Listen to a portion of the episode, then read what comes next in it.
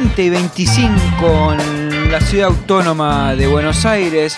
Eh, estrenando mes, Fran. No sé cuántos grados hay, pero debe ser como 25, 26. Acá estamos en 23, me parece. Acá sí, estamos lindos, Me parece. lindos, estamos lindos. Pero es momento, después de escuchar Life is Life en la voz de los muchachos de Opus, de escuchar nuestra columna de nutrición y deporte, del grandes rivales que hemos preparado. Especial.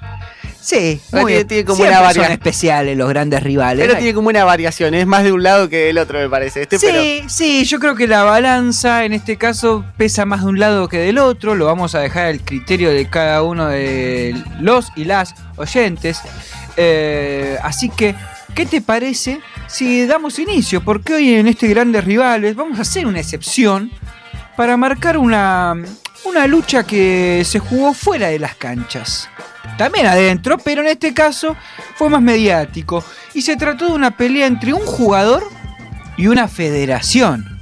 Y no estamos hablando de la federación de Argentina, la AFA o la de Brasil, sino que de una federación que tiene eh, más asociados, digamos, que... No, más... eh, ¿Cómo se llama? esto? asociaciones. Asoci- sí, bueno, asociados, está bien. Asociados que la ONU, ¿no? Sí, exactamente. Mirá, más que la ONU. Por eso en el Grandes Rivales del día de la fecha preparamos a Diego Maradona versus la FIFA. Acá el jugador de fútbol es lo más importante y esto lo vamos a defender a muerte. Porque hasta, hasta el día de hoy, eh, Blatter, que, que es, un, tipo a sueldo, y Avalanche, que jugó al waterpolo, deciden lo que yo tengo que hacer en un campo de juego. Bueno, la relación entre la FIFA y Diego Armando Maradona se fue rompiendo. Eh, ya en el Mundial 90, y- eh, perdón, México 86, eh, donde el argentino se quejaba por los horarios que se jugaban, porque se- los partidos se jugaban al mediodía, un intenso calor. Un, encima en Calor. verano. Sí. Calor, el pelusa como loco, Sí, ¿te imaginas? ¿Te imaginas? Comenzaba allí una rivalidad entre Joao Avelange, que era el presidente de la FIFA en aquellos eh, momentos. en Brasilero. aquellos años, sí, el brasilero que jugaba waterpolo, dijo el Diego. Y Diego Armando Maradona. Que tendría su punto más elevado eh, en el Mundial de Estados Unidos 94, donde un doping positivo, el recordado doping positivo, deja fuera del certamen al 10 por consumo de efedrina. Me voy a permitir leer la decisión de la reunión que tuvimos hoy en la mañana, parte de la comisión organizadora de la Copa Mundial, y que es la siguiente. Una delegación de la comisión organizadora de la Copa Mundial de la FIFA USA 94 ha estudiado el caso de doping ocurrido en el partido Argentina-Nigeria jugado el 25 de julio de 1994 en Boston y ha llegado a las siguientes conclusiones. Primero, los dos análisis de los especímenes de orina han dado resultado positivo. El jugador Diego A. Maradona de la Selección Nacional de Argentina ha violado, por lo tanto, las prescripciones contenidas en el reglamento de control antidoping en el partido Argentina-Nigeria. Punto 2. La Asociación de Fútbol Argentino ha comunicado a la comisión organizadora de la Copa Mundial de la FIFA que retiraba al jugador Diego Maradona de la Copa Mundial. Y una vez que fue notificado Diego A. Maradona, como En el escuchábamos, partido contra Ni- Nigeria. Mamita, tenía menos español ese que muchos de nosotros. Eh, habló en exclusiva el Diego con la televisión argentina y nos dejó una frase llena de bronca y dolor que nunca, nunca podremos olvidar, Fran. Como se estarán diciendo de que me drogué para jugar. No, Adrián, yo juro y recontrajuro por mis hijas que no me drogué. Que, claro, el tema pasa también por porque si yo llego a esta condición no llego, no necesito drogarme para jugar. Si yo entreno como entreno, ¿qué necesidad tengo de buscar una droga? Decime.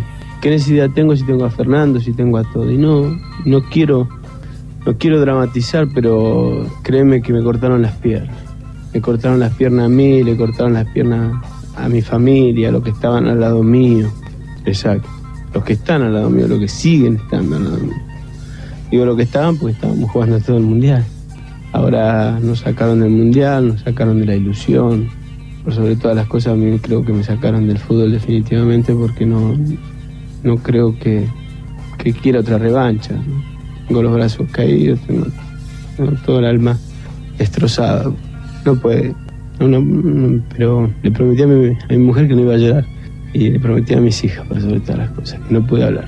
Lo único que quiero que quede claro a los argentinos que, que no me drogué, que no, que no corrí por la droga, corrí por el corazón y por la camiseta. Que corrió por el corazón y la camiseta. Eh, fuertísimo. Además, en esa entrevista que le había hecho Adrián Paenza, Maradona ya empezó a apuntar eh, directamente a las máximas autoridades de la FIFA. ¿Te bancaron los dirigentes? Es un tema muy, muy, muy bravo, muy, muy, muy sucio. Yo yo quisiera creer en, en, en Avalanche, en Blatter, juro que quisiera creer, pero después del penal y después de esto creo que, que me dejan sin, sin poder hablar de ello, ni bien ni mal. Y es lo peor que le puede pasar a una persona, ¿no? Que no hable ni bien ni mal. ¿Quién te defraudó? La FIFA. Bueno, y lo escuchamos ahí al Diego totalmente apenado después de conocerse su doping positivo en el Mundial de Estados Unidos 1994 y en su última etapa como futbolista profesional y ya casi despidiéndose mm, del fútbol, Maradona arremetió una vez más contra Joao Belange. Quédate tranquilo que le, vende las balas a uno y el rifle al otro. No te hace modificar en nada el hecho que haya hablado muy bien de vos. nada. Yo lo respeto mucho a Menem a través de la política, pero me parece una, un absurdo recibir a, recibir a Belange cuando cagó al pueblo argentino. Siempre que tiene que decidir, siempre que tiene que decidir, decide o para Brasil o para otro. Y me parece, me parece que el presidente lo hace, lo hace por política, seguramente pensará lo mismo que pienso yo. Viene porque seguramente le habrán, le habrán prometido algún negocio acá, si no, no vendría. Ojo, pero interesa tener a lo mejor un Maradona más allá de lo de la selección. No, tiene nada que ver Maradona acá. Acá no tiene que ver más nada, nada tiene que ver con Maradona. Esto es pura politiquería barata que viene a hacer acá, acá este país. Y esto de que yo soy como un hijo, yo no tengo un padre hijo de puta. Mi viejo es un fenómeno, mi viejo es un santo al lado de este tipo. Así que que no diga más que, mi padre porque no lo soporto más. Finalmente, Joao Belange dejó de ser el presidente de la FIFA, eh, eh, dejó su cargo como presidente y su lugar fue ocupado por el, su mano derecha, Joseph Blatter, otro... Sobrecito, sobrecito Blatter. Exactamente. Sí, que bueno, eh, otro apuntado por Maradona. La situación entre ellos eh, fue tensa desde el Mundial de Estados Unidos, como, como recordamos recién, y Blatter abrió el fuego contra Maradona al dejarlo afuera de los cinco mejores jugadores que él vio. Dígame los cuatro mejores futbolistas que ha visto usted en su vida. Eh, los eh, cuatro mejores eh, futbolistas que he visto es muy fácil de, decirlo. Em, el Pelé, naturalmente, Pelé es el número uno. puede decir también que Beckenbauer es extraordinario.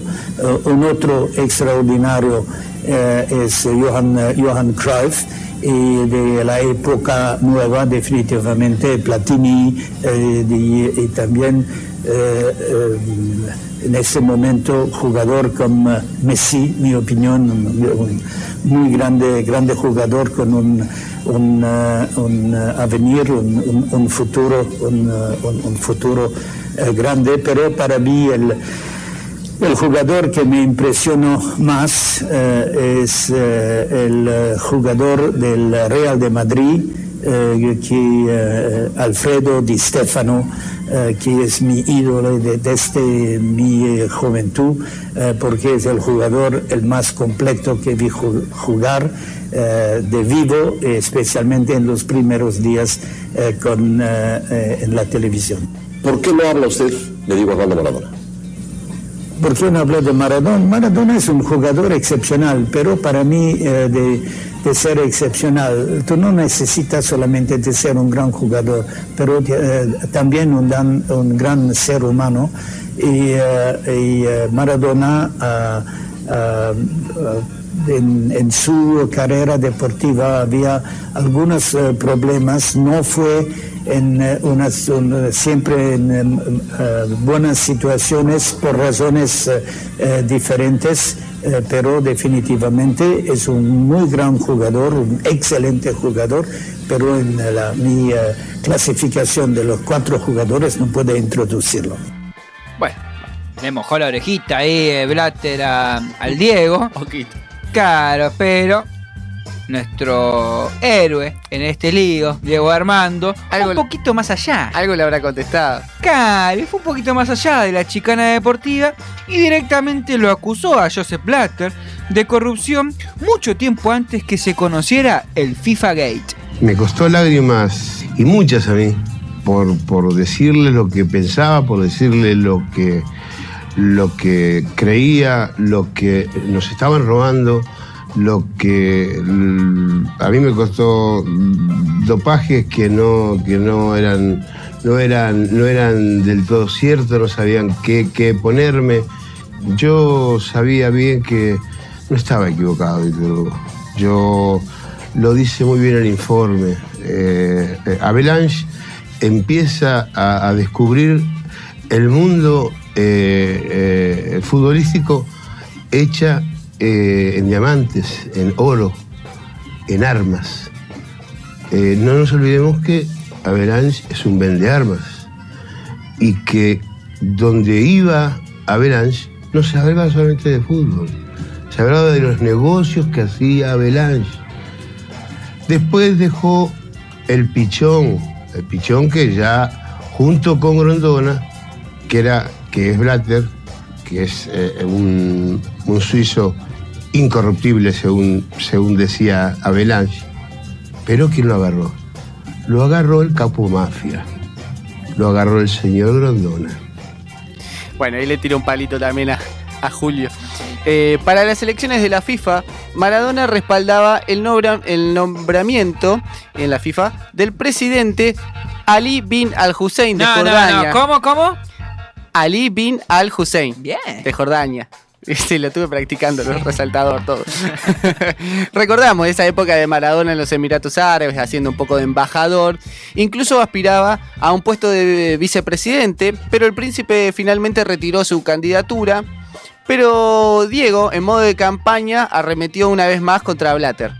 que mis sueños de tener un fútbol mejor en el mundo se puedan hacer realidad. Porque hoy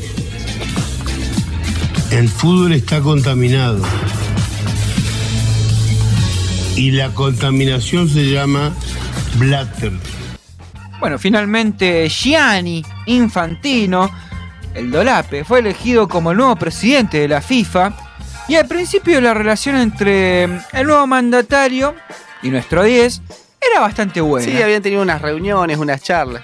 Pero Pero, como sabemos en el mundo maradoniano, hoy sos mi amigo y mañana puede ser mi enemigo. La relación se rompió y el Diego acusó a Infantino de no cumplir con sus promesas. No te puedo responder porque Infantino antes de las elecciones me llamaba y después de las elecciones no me llamó más.